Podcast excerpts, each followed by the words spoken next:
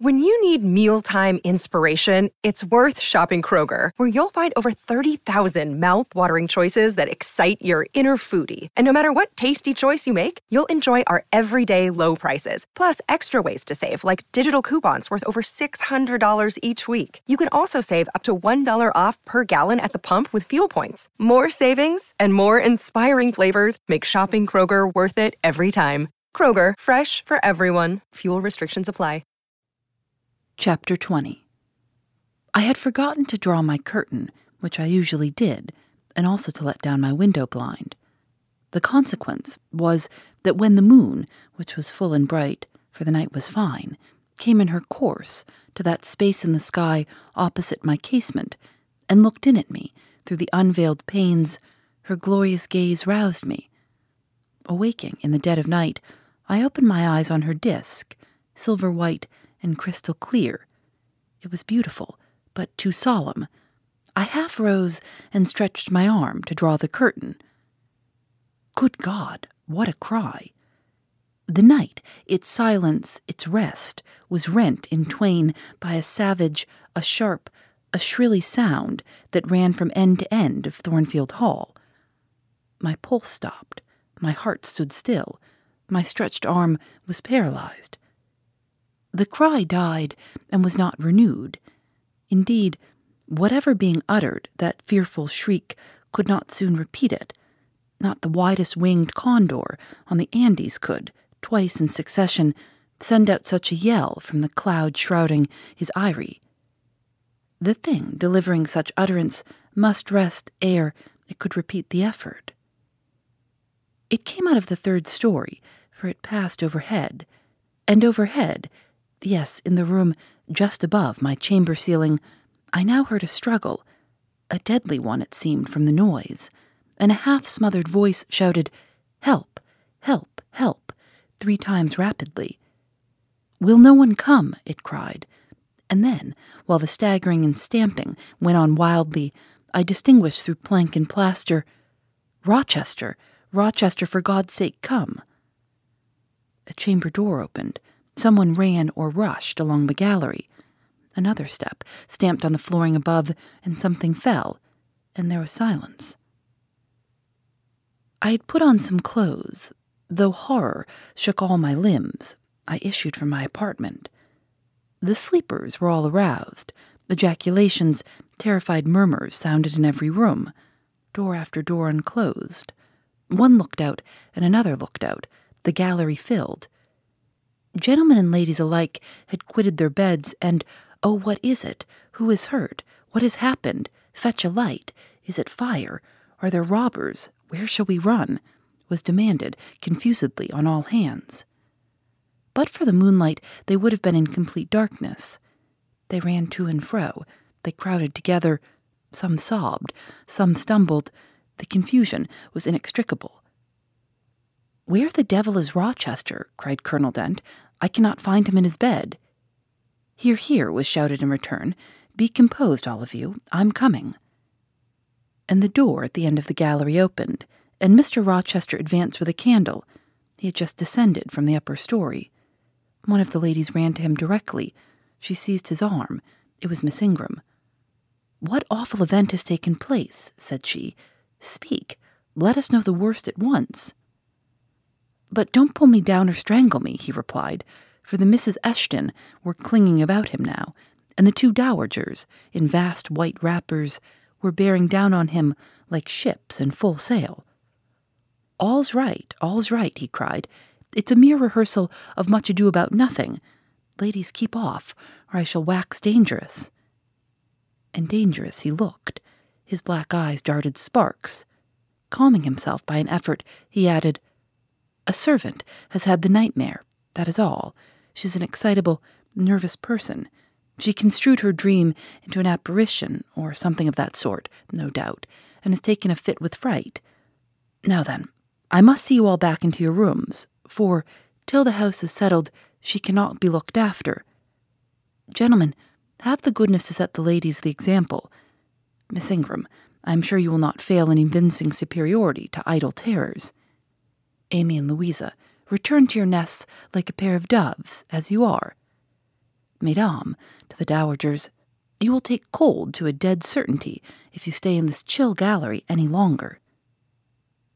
And so, by dint of alternate coaxing and commanding, he contrived to get them all once more enclosed in their separate dormitories.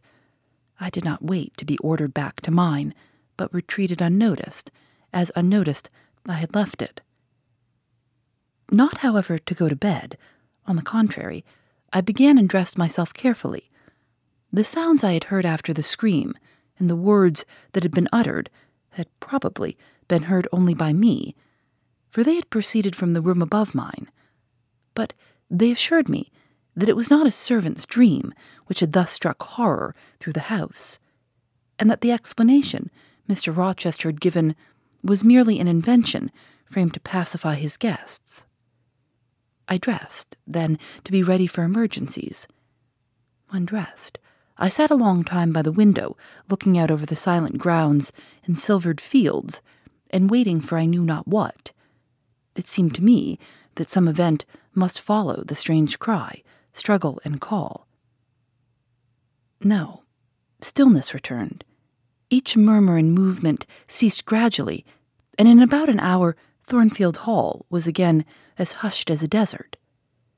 It seemed that sleep and night had resumed their empire. Meantime, the moon declined. She was about to set. Not liking to sit in the cold and darkness, I thought I would lie down on my bed, dressed as I was. I left the window and moved with little noise across the carpet. As I stooped to take off my shoes, a cautious hand tapped low at the door. Am I wanted? I asked. Are you up? Asked the voice I expected to hear. My master's. Yes, sir. And dressed? Yes. Come out then, quietly. I obeyed. Mr. Rochester stood in the gallery holding a light. I want you, he said, come this way. Take your time and make no noise. My slippers were thin. I could walk the matted floor as softly as a cat. He glided up the gallery and up the stairs, and stopped in the dark, low corridor of the fateful third story. I had followed and stood at his side. Have you a sponge in your room? he asked in a whisper. Yes, sir. Have you any salts? Volatile salts? Yes. Go back and fetch both. I returned, sought the sponge on the washstand, the salts in my drawer, and once more retracted my steps. He still waited. He held a key in his hand. Approaching one of the small black doors, he put it in the lock. He paused and addressed me again. You don't turn sick at the sight of blood. I think I shall not. I have never been tried yet. I felt a thrill while I answered him, but no coldness and no faintness. Just give me your hand, he said. It will not do to risk a fainting fit. I put my fingers into his. Warm and steady, was his remark. He turned the key and opened the door. I saw a room I remembered to have seen before, the day Mrs. Fairfax showed me over the house. It was hung with tapestry, but the tapestry was now looped up in one part, and there was a door apparent, which had then been concealed. This door was open. A light shone out of the room within. I heard thence a snarling, scratching sound, almost like a dog quarreling. Mr. Rochester, putting down his candle, said to me, Wait a minute, and he went forward to the inner apartment. A shout of laughter greeted his entrance, noisy at first, and terminating in Grace Poole's own goblin ha ha. She, then, was there. He made some sort of arrangement without speaking, though I heard a low voice address him. He came out and closed the door behind him. Here, Jane, he said, and I walked round to the other side of a large bed, which, with its drawn curtains, concealed a considerable portion of the chamber. An easy chair was near the bedhead. A man sat in it, dressed with the exception of his coat. He was still, his head leant back, his eyes were closed. Mr. Rochester held the candle over him. I recognized in his pale and seemingly lifeless face the stranger, Mason. I saw, too, that his linen on one side and one arm was almost soaked in blood. Hold the candle, said Mr. Rochester, and I took it. He fetched a basin of water from the washstand. Hold that, said he. I obeyed. He took the sponge, dipped it in, and moistened the corpse like face. He asked for my smelling bottle and applied it to the nostrils. Mr. Mason shortly unclosed his eyes. He groaned. Mr. Rochester opened the shirt of the wounded man, whose arm and shoulder were bandaged. He sponged away blood, trickling fast down. Is there immediate danger? murmured Mr. Mason. no, a mere scratch. Don't be so overcome, man. Bear up. I'll fetch a surgeon for you now, myself. You'll be able to be removed by morning, I hope. Jane, he continued. Sir, I shall have to leave you in this room with this gentleman for an hour, or perhaps two hours. You will sponge the blood as I do when it returns. If he feels faint, you will put the glass of water on that stand to his lips, and your salts to his nose. You will not speak to him on any pretext. And, Richard, it will be at the peril of your life if you speak to her. Open your lips, agitate yourself, and I'll not answer for the consequences. Again, the poor man groaned. He looked as if he dared not move. Fear either of death or of something else appeared almost to paralyze him. Mr. Rochester put the now bloody sponge into my hand, and I proceeded to use it as he had done. He watched me a second, then saying, Remember, no conversation. He left the room. I experienced a strange feeling as the key grated in the lock, and the sound of his retreating step ceased to be heard. Here, then, I was in the third story, fastened into one of its mystic cells, night around me, a pale and bloody spectacle under my eyes and hands, a murderess hardly separated from me by a single door. Yes, that was appalling. The rest I could bear, but I shuddered at the thought of Grace Poole bursting out upon me. I must keep to my post, however. I must watch this ghastly countenance, these blue, still lips forbidden to unclose, these eyes now shut, now opening, now wandering through the room, now fixing on me, and ever glazed with the dullness of horror. I must dip my hand again and again in the basin of blood and water and wipe away the trickling gore. I must see the light of the unsnuffed candle wane on my employment, the shadows darken on the wrought antique tapestry round me, and grow black under the hangings of the vast old bed, and quiver strangely over the doors of a great cabinet opposite, whose front, divided into twelve panels, bore in grim design the heads of the twelve apostles, each enclosed in its separate panel, as in a frame, while above them at the top rose a crucifix and a dying Christ. According as the shifting obscurity and flickering gleam hovered here or glanced there, it was now the bearded physician Luke that bent his brow, now St. John's long hair that waved, and anon the devilish face of Judas that grew out of the panel and seemed gathering life and threatening a revelation of the arch traitor, of Satan himself in a subordinate's form. Amidst all this, I had to listen as well as watch, to listen for the movements of the wild beast or the fiend in yonder side den. But since Mr. Rochester's visit, it seemed spellbound. All the night I heard but three sounds at three long intervals a step creak, a momentary renewal of the snarling canine noise, and a deep human groan. Then my own thoughts worried me. What crime was this that lived incarnate in this sequestered mansion, and could neither be expelled nor subdued by the owner? What mystery that broke out now in fire and now in blood at the deadest hours of night? What creature was it that, masked in an ordinary woman's face and shape, uttered the voice now of a mocking demon and anon of a carrion seeking bird of prey? And this man I bent over, this commonplace, quiet stranger, how had he become involved in the web of horror? And why had the fury flown at him? What made him seek this quarter of the house at an untimely season when he should have been asleep in bed? I had heard Mr. Rochester assign him an apartment below. What brought him here? And why, now, was he so tame under the violence or treachery done him? Why did he so quietly submit to the concealment Mr. Rochester enforced? Why did Mr. Rochester enforce this concealment? His guest had been outraged. His own life, on a former occasion, had been hideously plotted against. In both attempts, he smothered in secrecy and sank in oblivion. Lastly, I saw Mr. Mason was submissive to Mr. Rochester, that the impetuous will of the latter held complete sway over the inertness of the former. The few words which had passed between them assured me of this. It was evident that in their former intercourse the passive disposition of the one had been habitually influenced by the active energy of the other.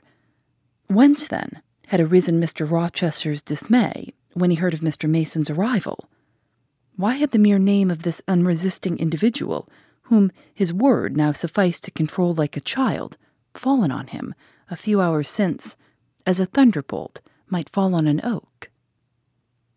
Oh, I could not forget his look and his paleness when he whispered, Jane, I have got a blow. I have got a blow, Jane. I could not forget how the arm had trembled which had rested on my shoulder, and it was no light matter which could thus bow the resolute spirit and thrill the vigorous frame of Fairfax Rochester. When will he come? When will he come? I cried inwardly, as the night lingered and lingered, as my bleeding patient drooped, moaned, sickened, and neither day nor aid arrived. I had, again and again, held the water to Mason's white lips, again and again offered him the stimulating salts. My efforts seemed ineffectual. Either bodily or mental suffering, or loss of blood, or all three combined, were fast prostrating his strength. He moaned so, and looked so weak, wild, and lost, I feared he was dying, and I might not even speak to him. The candle, wasted at last, went out. As it expired, I perceived streaks of gray light edging the window curtains.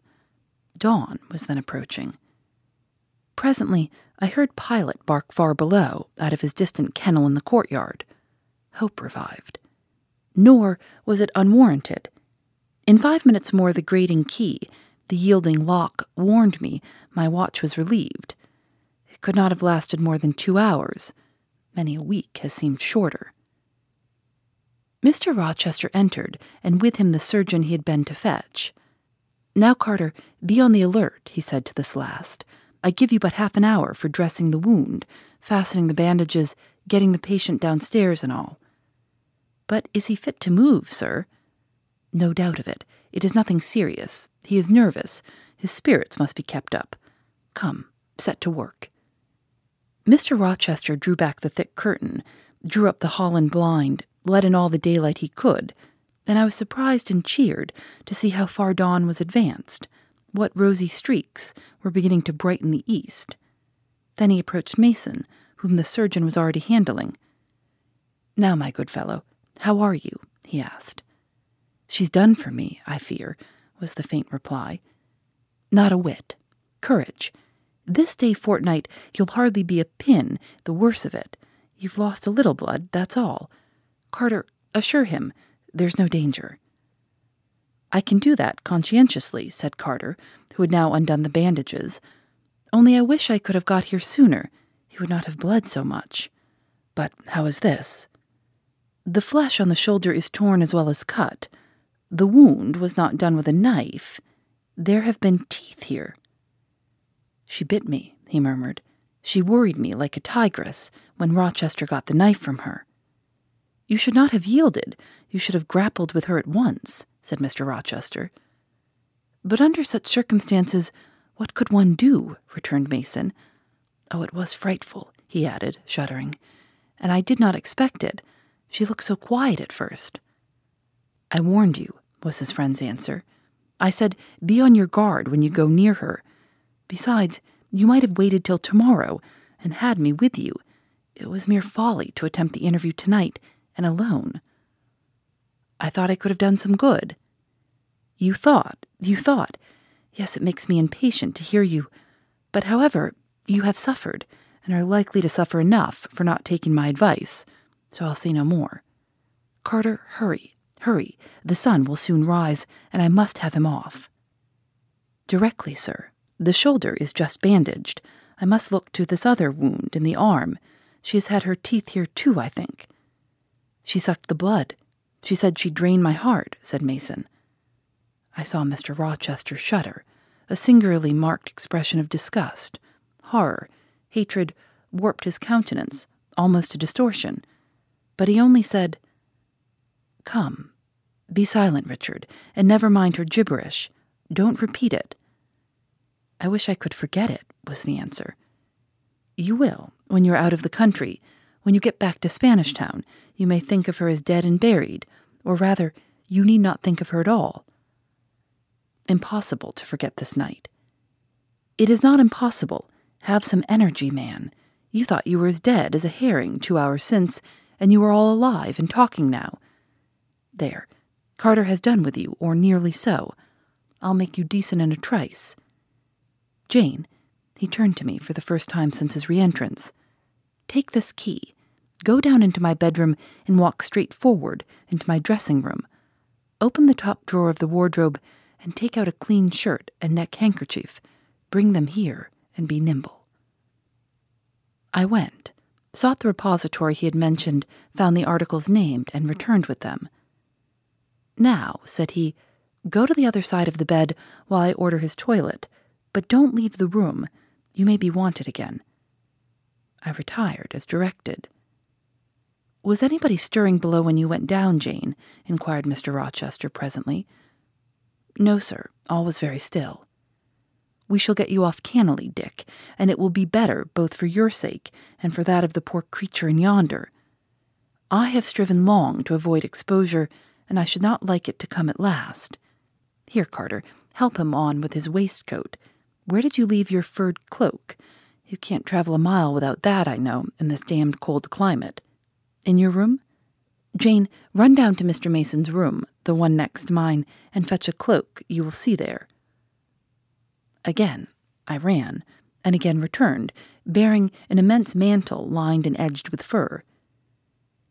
Now I've another errand for you, said my untiring master. You must away to my room again. What a mercy you are shod with velvet, Jane. A clod hopping messenger would never do at this juncture. You must open the middle drawer of my toilet table and take out a little vial and a little glass you will find there. Quick. I flew thither and back, bringing the desired vessels. That's well. Now, doctor, I shall take the liberty of administering a dose myself, on my own responsibility. I got this cordial at Rome of an Italian charlatan, a fellow you would have kicked, Carter. It is not a thing to be used indiscriminately, but it is good upon occasion, as now, for instance. Jane, a little water. He held out the tiny glass, and I half filled it from the water bottle on the washstand. That'll do. Now, wet the lip of the vial. I did so. He measured twelve drops of a crimson liquid and presented it to Mason. Drink, Richard. It will give you the heart you lack for an hour or so. But will it hurt me? Is it inflammatory? Drink, drink, drink. Mr. Mason obeyed because it was now evidently useless to resist. He was dressed now. He still looked pale, but he was no longer gory and sullied. Mr. Rochester let him sit three minutes after he had swallowed the liquid. He then took his arm. Now I am sure you can get on your feet, he said. Try. The patient rose. Carter, take him under the other shoulder. Be of good cheer, Richard. Step out. That's it. I do feel better, remarked Mr. Mason. I am sure you do. Now, Jane, trip on before us away to the back stairs, unbolt the side passage door, and tell the driver of the post chaise you will see in the yard or just outside, for I told him not to drive his rattling wheels over the pavement, to be ready. We are coming. And Jane, if any one is about, come to the foot of the stairs and hem. It was by this time half past five and the sun was on the point of rising, but I found the kitchen still dark and silent. The side passage door was fastened. I opened it with as little noise as possible. All the yard was quiet. But the gates stood wide open, and there was a post chaise with horses ready harnessed, and drivers seated on the box, stationed outside. I approached him and said the gentlemen were coming. He nodded. Then I looked carefully round and listened. The stillness of early morning slumbered everywhere. The curtains were yet drawn over the servants' chamber windows. Little birds were just twittering in the blossom blanched orchard trees, whose boughs drooped like white garlands over the wall enclosing one side of the yard. The carriage horses stamped from time to time in their closed stables. All else was still. The gentleman now appeared. Mason, supported by Mr. Rochester and the surgeon, seemed to walk with tolerable ease. They assisted him into the chaise. Carter followed. Take care of him, said Mr. Rochester to the latter, and keep him at your house till he is quite well. I shall ride over in a day or two to see how he gets on. Richard, how is it with you? The fresh air revives me, Fairfax. Leave the window open on his side, Carter. There is no wind. Goodbye, Dick. Fairfax. Well, what is it? Let her be taken care of. Let her be treated as tenderly as may be. Let her. He stopped and burst into tears. I do my best, and have done it, and will do it, was the answer. He shut up the chaise door, and the vehicle drove away. Yet would to God there was an end of all this, added Mr. Rochester, as he closed and barred the heavy yard gates. This done, he moved with slow step and abstracted air towards a door in the wall bordering the orchard. I, supposing he had done with me, prepared to return to the house. Again, however, I heard him call Jane. He'd opened the portal and stood at it, waiting for me. Come where there is some freshness for a few moments, he said, that house is a mere dungeon. Don't you feel it so? It seems to me a splendid mansion, sir. The glamour of inexperience is over your eyes, he answered, and you see it through a charmed medium. You cannot discern that the gilding is slime and the silk draperies cobwebs, that the marble is slate and the polished woods mere refuse chips and scaly bark. Now here, he pointed to the leafy enclosure we had entered, all is real, sweet, and pure. He strayed down a walk edged with box, with apple trees, pear trees, and cherry trees on one side, and a border on the other full of all sorts of old fashioned flowers stocks, sweet williams, primroses, pansies, mingled with southernwood, sweetbrier, and various fragrant herbs. They were fresh now as a succession of April showers and gleams, followed by a lovely spring morning, could make them. The sun was just entering the dappled east, and his light illumined the wreathed and dewy orchard trees and shone down the quiet walks under them. Jane, will you have a flower? He gathered a half blown rose, the first one on the bush, and offered it to me. Thank you, sir. Do you like this sunrise, Jane? That sky with its high and light clouds, which are sure to melt away as the day waxes warm this placid and balmy atmosphere. I do very much. You have passed a strange night, Jane. Yes, sir. And it has made you look pale. Were you afraid when I left you alone with Mason? I was afraid of someone coming out of the inner room. But I had fastened the door. I had the key in my pocket. I should have been a careless shepherd if I had left a lamb, my pet lamb, so near a wolf's den, unguarded you were safe. Will Grace Poole live here still, sir? Oh, yes. Don't trouble your head about her. Put the thing out of your thoughts. Yet it seems to me your life is hardly secure while she stays. Never fear. I will take care of myself. Is the danger you apprehended last night gone by now, sir? I cannot vouch for that till Mason is out of England, nor even then. To live, for me, Jane, is to stand on a crater crust which may crack and spew fire any day. But Mr. Mason seems a man easily led. Your influence, sir, is evidently potent with him. He will never set you at defiance or wilfully injure you. Oh, no, Mason will not defy me, nor, knowing it, will he hurt me, but unintentionally he might in a moment by one careless word, deprive me, if not of life, yet forever of happiness. Tell him to be cautious, sir. Let him know what you fear and show him how to avert the danger. He laughed sardonically, hastily took my hand, and as hastily threw it from him. If I could do that, simpleton, where would the danger be?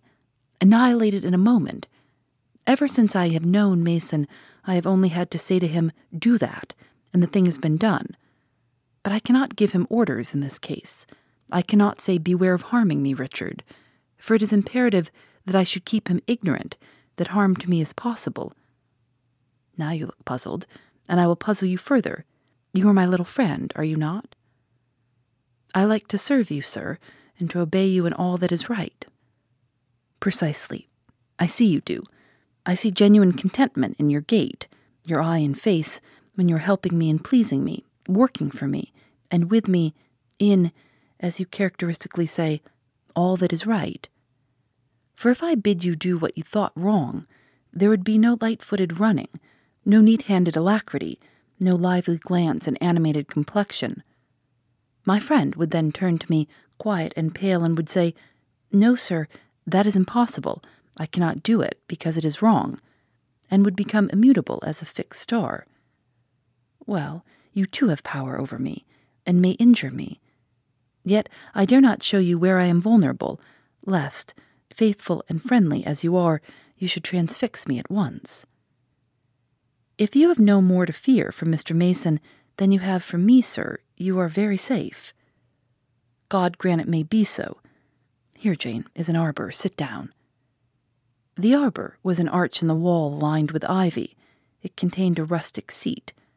Mr. Rochester took it, leaving room, however, for me, but I stood before him. Sit, he said. The bench is long enough for two. You don't hesitate to take a place at my side, do you? Is that wrong, Jane? I answered him by assuming it. To refuse would, I felt, have been unwise. Now, my little friend, while the sun drinks the dew, while all the flowers in this old garden awake and expand, and the birds fetch their young ones breakfast out of the thorn field, and the early bees do their first spell of work, I'll put a case to you, which you must endeavor to suppose your own. But first, look at me and tell me you are at ease, and not fearing that I err in detaining you, or that you err in staying. No, sir, I am content. Well, then, Jane, call to aid your fancy. Suppose you are no longer a girl well reared and disciplined, but a wild boy indulged from childhood upwards. Imagine yourself in a remote foreign land. Conceive that you there commit a capital error no matter of what nature or from what motives, but one whose consequences must follow you through life and taint all your existence. Mind, I don't say a crime. I am not speaking of shedding of blood or any other guilty act which might make the perpetrator amenable to the law. My word is error.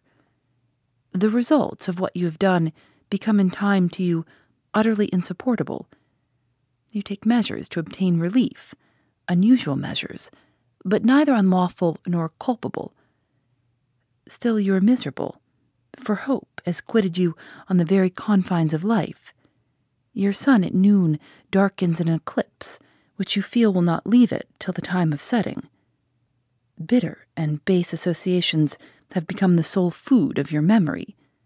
You wander here and there, seeking rest and exile, happiness and pleasure, I mean in heartless, sensual pleasure, such as dulls intellect and blights feeling. Heart weary and soul withered, you come home after years of voluntary banishment. You make a new acquaintance, how or where, no matter. You find in the stranger much of the good and bright qualities which you have sought for twenty years, and never before encountered, and they are all fresh, healthy, without soil and without taint. Such society revives, regenerates. You feel better days come back, higher wishes, purer feelings. You desire to recommence your life, and to spend what remains to you of days in a way more worthy of an immortal being. To attain this end, are you justified in overleaping an obstacle of custom, a mere conventional impediment which neither your conscience sanctifies nor your judgment approves. He paused for an answer, and what was I to say? Oh, for some good spirit to suggest a judicious and satisfactory response. Vain aspiration. The west wind whispered in the ivy round me, but no gentle Ariel borrowed its breath as a medium of speech. The birds sang in the tree tops, but their song, however sweet, was inarticulate. Again, Mr. Rochester propounded his query Is the wandering and sinful, but now rest seeking and repentant man justified in daring the world's opinion in order to attach to him forever this gentle, gracious, genial stranger, thereby securing his own peace of mind and regeneration of life? Sir, I answered, a wanderer's repose or a sinner's reformation should never depend on a fellow creature. Men and women die, philosophers falter in wisdom, and Christians in goodness. If anyone you know has suffered and erred, let him look higher than his equals for strength to amend and solace to heal. But the instrument, the instrument. God, who does the work, ordains the instrument. I have myself, I tell it you without parable, been a worldly, dissipated, restless man, and I believe I have found the instrument for my cure in. He paused. The birds went on caroling, the leaves lightly rustling. I almost wondered they did not check their songs and whispers to catch the suspended revelation. But they would have had to wait many minutes, so long was the silence protracted. At last, I looked up at the tardy speaker. He was looking eagerly at me. Little friend, said he, in quite a changed tone, while his face changed too, losing all its softness and gravity, and becoming harsh and sarcastic you have noticed my tender penchant for Miss Ingram. Don't you think if I married her, she would regenerate me with a vengeance? He got up instantly, went quite to the other end of the walk, and when he came back he was humming a tune. Jane, Jane, said he, stopping before me, you were quite pale with your vigils. Don't you curse me for disturbing your rest? Curse you? No, sir. Shake hands in confirmation of the word. What cold fingers! They were warmer last night when I touched them at the door of the mysterious chamber. Jane, when will you watch with me again? Whenever I can be useful, sir. For instance, the night before I am married, I am sure I shall not be able to sleep. Will you promise to sit up with me to bear me company? To you I can talk of my lovely one, for now you have seen her and know her. Yes, sir. She's a rare one, is she not, Jane? Yes, sir. A strapper, a real strapper, Jane, big, brown, and buxom, with hair just such as the ladies of Carthage must have had. Bless me, there's Dent and Lynn in the stables. Go and by the shrubbery through that wicket. As I went one way, he went another, and I heard him in the yard saying cheerfully, Mason got the start of you all this morning. He was gone before sunrise. I rose at four to see him off. Phoebe Reads a Mystery is recorded in the studios of North Carolina Public Radio, WUNC.